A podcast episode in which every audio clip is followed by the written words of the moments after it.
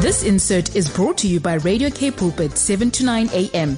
Please visit kpulpit.co.za.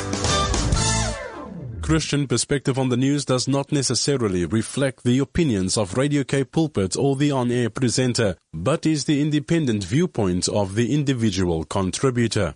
Please send an email to info at kpulpit.co.za should you have any further inquiries. Christian perspective on the news. We're heading south to connect with uh, Dr. Peter Hammond, who's the founder of Frontline Fellowship, the Reformation Society, Africa Christian Action, and the William Carey Bible Institute. I was having a look through the praise and prayer report coming through from the ministry yesterday. I was totally blown away by all the incredible work being done in so many, many places. I was really encouraged. Good morning, Dr. Hammond. Good morning, Brad. And yes, um, there's lots that one would like to talk about, uh, such as the threatened war in Ukraine and the Freedom Convoy in Canada and many states around the world that are actually abandoning the masks and the vaccine mandates and the COVID restrictions uh, that we've seen all over. But of course, we must respond to SONA, to the State of the Nation address of last night that yeah. is national and it's in Cape Town. And uh, obviously, we are all concerned about the state of the nation. And I must say that uh, the president often gives good speeches and and makes some very uh, nice promises. But unfortunately, we've been hearing this all before. And um, politicians offering more and more promises, more and more empty words, more frameworks, more task teams. And, you know, you'd swear that they just come to power a few minutes ago um, and not that for the last 27 years this has been the ruling party that's created the very problems that they are needing to address. Mm. But it's sad when a president puts a political party and its policies above the country and its people.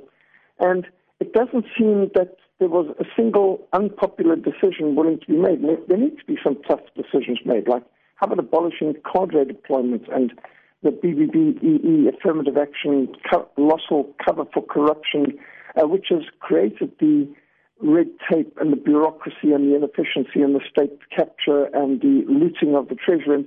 Uh, it's extraordinary to hear uh, the praising of uh, private citizens' courage and uh, and uh, generosity in their donating money uh, to the Solidarity Fund. But what about the 500 billion that was given by the international community to help uh, actually offset the harsh restrictions of lockdown mm. and salvage businesses and families' lives and incomes, which disappeared.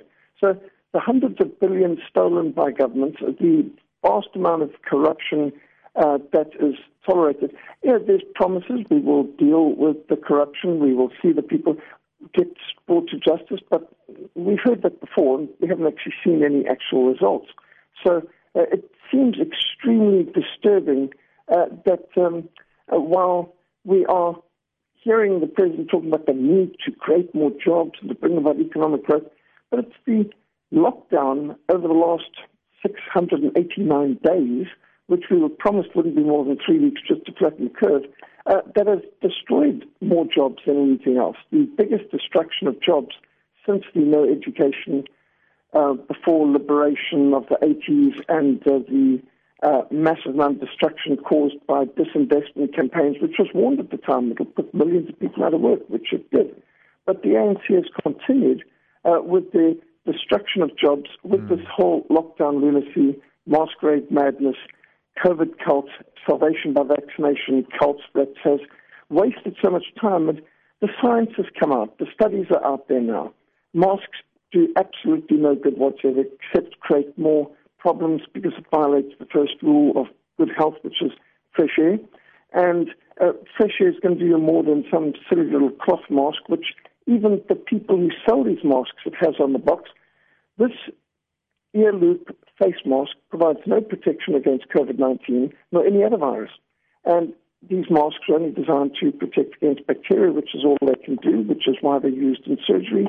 And Right from the beginning, uh, the World Health Organization, CDC, was saying there's no reason for people to be wearing cloth masks and won't do any good. And why they went in for this theater of requiring people to wear them to the point that relationships have been ruined, businesses have been ruined, people have become rude, and uh, shouting and screaming and demanding people put on their masks and cover your nose and mouth. And, and we know that it made no difference.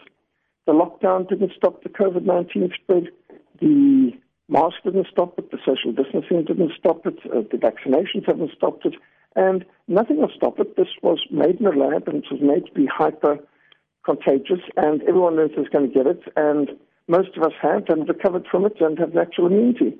And for the first time in the history of the world, people are being told to get an injection, inoculation, a vaccine for something they've already got natural immunity for because they've had the disease and recovered from it. And there's no science behind that. So one would have hoped if the president was serious about getting the economy back going, bringing back economic growth, creating more jobs, well, end the lockdown, end the mandate, end the state of disaster. It's good that there's a promise will be ended soon, but we don't know what soon means to politicians because these are the same people who said the lockdown would only be for three weeks, and that was how many hundreds of days ago and how many months ago. So for 22 months, approaching 23 months, uh, we have had vast amounts of destruction of the economy and many people's livelihoods destroyed. And there's nothing government can do that could compensate for that except in the state of disaster. But um, the president does recognize that the agricultural sector has a potential to create more jobs and economic growth.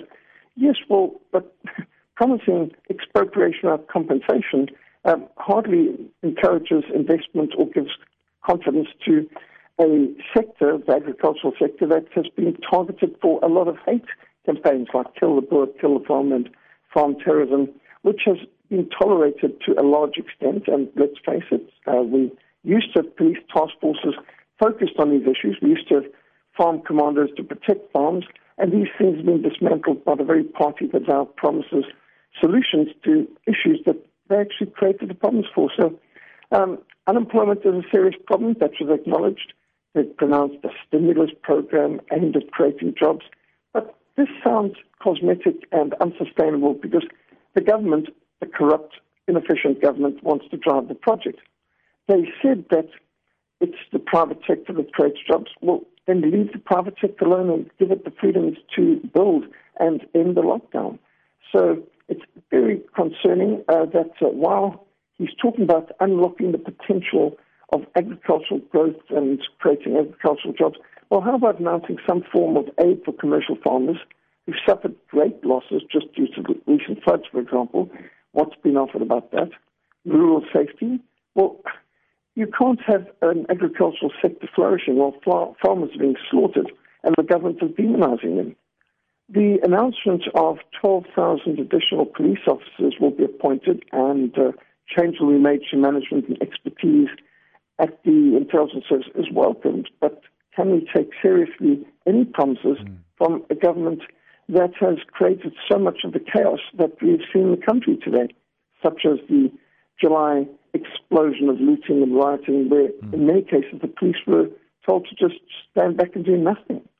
And so, how can we have confidence in those who have proven by their track record of 27 years, if you just start at 94, and not go back into what they did through bring about the disastrous disinvestment campaigns against this country and all that?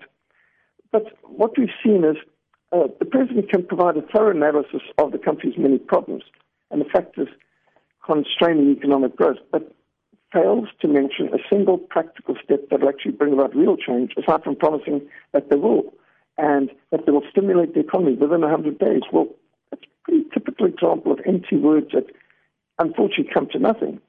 It would have been good to have seen really decisive leadership last night, but unfortunately, uh, what we just hear is promises of more billions of this and billions of that without saying, well, where the funds going to come from? Probably increased taxes or inflation by printing more money than there's anything to back it. The cost of fuel is, of course, driving every cost up, and yet most of what you pay at the fuel tanks is for taxes. So if they would lower the taxes on fuel just for starters, they could release a lot of problems. The fact is that government is not the solution. In many cases, government is a problem. Our Lord Jesus said, You have no authority of me unless it was given to you from above. Civil authority is delegated by God and answerable to God. And our Lord taught that civil government has limited jurisdiction. To render unto Caesar what belongs to Caesar the coin and to God what is God's. And civil government's got some limited responsibilities, but we need to recognize that our worship of God and the education of our children, our private property, our individual free enterprise, our personal views are not made in the image of Caesar. They're outside the lawful jurisdiction of a Bible based constitutional state. And so when the president is talking about the need to protect our constitution, which protects us all, well, it's true. But they've shelved the constitution. they've sidelined parliament for the last 22 months with the state disaster and are violating virtually every single bill of the Bill of Rights in the name of fighting a virus, which has proven to be unable to be fought with all of these man-made rules mm. because it's a man-made virus and uh, it is designed to be contagious. And you've got a 99.7% chance of surviving the COVID virus. So why do we need economic suicide and economic mass murder in order to fight a virus?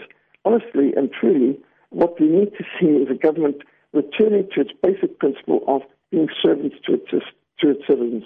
Our Lord Jesus said, The kings of the Gentiles lorded over them, and those who exercise authority over them call themselves benefactors.